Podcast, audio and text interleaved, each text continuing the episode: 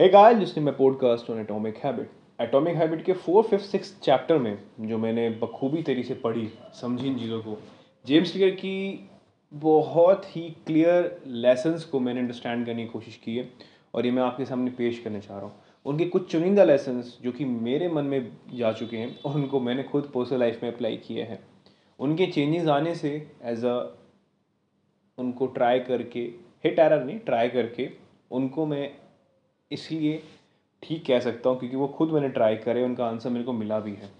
सो so, पहला lesson जो मैंने उनसे सीखा है वो ये है कि हमेशा एक हैबिट कार्ड बनाइए ताकि आपको अपनी दिक्कतों के बारे में पता लग सके हफ़्ते का महीने का साल का। एक ऐसी हैबिट जो कि आप नहीं लाना चाहते हैं उनको एक स्कोर बोर्ड पे लिखिए। उसमें अपने आप को अंक दीजिए जब आप शुरुआत करते हैं। उनको वीकों में बांटे वीक्स में। पहली वीक ये ऐसी वीक है सपोज़ आपको गाड़ी सीखनी है तो आप उस गाड़ी को सीखने के लिए आपको बेसिक नॉलेज तो होना ज़रूरी है, और वो आपको हैबिचुअल भी करनी है, क्योंकि आपको पता है कि आने वाले साल में कुछ ऐसा काम पड़ने वाला है आपको, जो कि आपको गाड़ी की ज़रूरत पड़ने वाली है। और अगर आप किसी भी मेट्रोपॉलिटन सिटी में रहते हैं तो ये तो बहुत लाजमी है कि आपको गाड़ी चलाना आना ही चाहिए, सीखनी चाहिए। तो वीक बाय वीक आपको अपनी स्कोर देना है अपने आप को, और आपको स्कोर बोर्ड पे अपनी अपनी एक तरक्की होते देखना है प्रोग्रेस होते हुए। तो आपकी हैबिट जो होती है, वो आपको स्कोर बोर्ड जो हैबिट स्कोर बोर्ड है, वो आपकी हेल्प से कर देगा। नंबर टू देखिए, ये तो बहुत बेसिक है कि जो भी आप एक, अगर आप कुछ भी चेंजेस लाना चाहते हो किसी हैबिट में तो आपको पता होना चाहिए। एज अ पर्सन को हमें, आपको मुझे अवेयर होना चाहिए कि कौन सी हैबिट के क्या नुकसान, क्या फ़ायदे हैं। एक आदमी को अगर उसमें चेंजेस लाना है अपनी दारू की या फिर इवन स्मोकिंग की, पौन की भी तो उन्हें इस बेसिक के बारे में पता होना चाहिए अवेयर होना चाहिए कि उसके क्या क्या साइड इफ़ेक्ट हैं। अगर आप अंधे में चलेंगे, अंधे धुन चलते रहेंगे कि चीज़ें हो रही है, होने दो, कोई दिक्कत नहीं। वो बहुत ही बेसिक गलत है। उस टाइम पे अगर आप अपने को पुश करना चाहेंगे चेंज करना चाहेंगे, वो नामुमकिन हो जाएगा और ये है भी बड़ा मुश्किल। और जब आदतें, इससे थर्ड पॉइंट बन के आता है कि जब आदतें हैबिट ऑटोमेटिक हो जाती हैं तो उसमें अच्छा क्या, बुरा क्या, और उसको चेंज करने की जो प्रतिक्रिया होती है, उसमें कुछ नया लाने के लिए या फिर कुछ चेंज करने के लिए, वो मायने ही नहीं रखती। जब चीज़ें ऑटोमेटिक हो जाती हैं तो वो चीज़ें फिर उसमें चेंज आना बहुत बड़ा मुश्किल एक पार्ट हो जाता है। और अगर इससे एक निकल के एक और आता है कि व्यवहार का परिवर्तन। देखिए हैबिट का चेंज होना दो चीज़ें पे डिपेंड करता है। प्लेस जहाँ पर वो हो रही है परफॉर्म और दूसरा समय क्या है। मैंने ऐसे काफ़ी एडिटर्स के, बड़े अच्छे अच्छे स्पीकर्स के लिसनर्स के स्पीकर्स हो गए लिसनर्स मैं खुद सुनने वाला।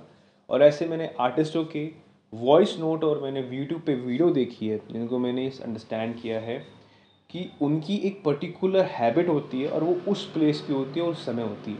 वो खुद रिवील करते हैं कि जब जब मैं ऑस्कर के लिए नॉमिनेट होने का सोचता था तो मैं अपने लिए एक परफेक्ट टाइम लेके आता था, साढ़े ग्यारह या बारह के आसपास रात का। वॉशरूम में जाके अपने शीशे में इस समय एक स्पीच बोलता था दस मिनट की, और ऐसे में कंटिन्यू करता था तो वो उनकी हैबिट बन चुकी है। तो हाँ तो आपको समझ में आ चुका होगा कि व्यवहार का परिवर्तन दो चीज़ों पे डिपेंड करता है आपके आपके समय पे और आपका जो जहाँ आप परफॉर्म कर रहे हैं। और इसको इस चीज़ से जुड़ता हुआ एक पॉइंट है कि अगर आपको इम्प्लीमेंट भी करना है तो ये बड़ा सिंपल रूल है कि I will behave you at this time और दिस प्लेस अगर आपकी एक न्यू हैबिट अप्रूव करनी है तो पहले मैं ये करता था, अब उसको मैं ऐसे कर सकता हूँ, ये चीज़ आती है। जब आप एक पर्टिकुलर हैबिट को एक पर्टिकुलर टाइम पर और पर्टिकुलर प्लेस पे करते हैं तो बहुत इम्पैक्ट डालता है। वो हैबिट ब्रेक डाउन होती चलती है, धीरे धीरे, छोटी बाय छोटी छोटी बाय छोटी, और ये बहुत ही अच्छा काम है। अगर आपको कुछ चीज़ सीखनी है, आपको हैबिट बनानी है तो आप अप्लाई कर सकते हैं कि मेरी हैबिट ये है, इस समय, उस समय पे, इस जगह पे मैं ये हैबिट करता हूँ। तो आपको बहुत कुछ चीज़ें पता लग जाएँगी। आगे बढ़ते हैं। देखिए, बहुत ही बड़ा कॉन्सेप्ट रहा है हमेशा ये कि क्या मोटिवेशनल इन्वायरमेंट से इफ़ेक्ट होती है कि नहीं होती। हाँ जी भाई, ज़रूर होती है। ये तो थोड़ा सा डिबेटेबल है बट हाँ मैं इस चीज़ को मानता भी हूँ कि ये चीज़ होनी भी चाहिए। तो इससे पॉइंट निकल के आता है कि हर एक छोटी चीज़ आपको बड़ा चेंज आने में हेल्प करती है। Every small step leads to the largest step बहुत बेसिक है ये तो।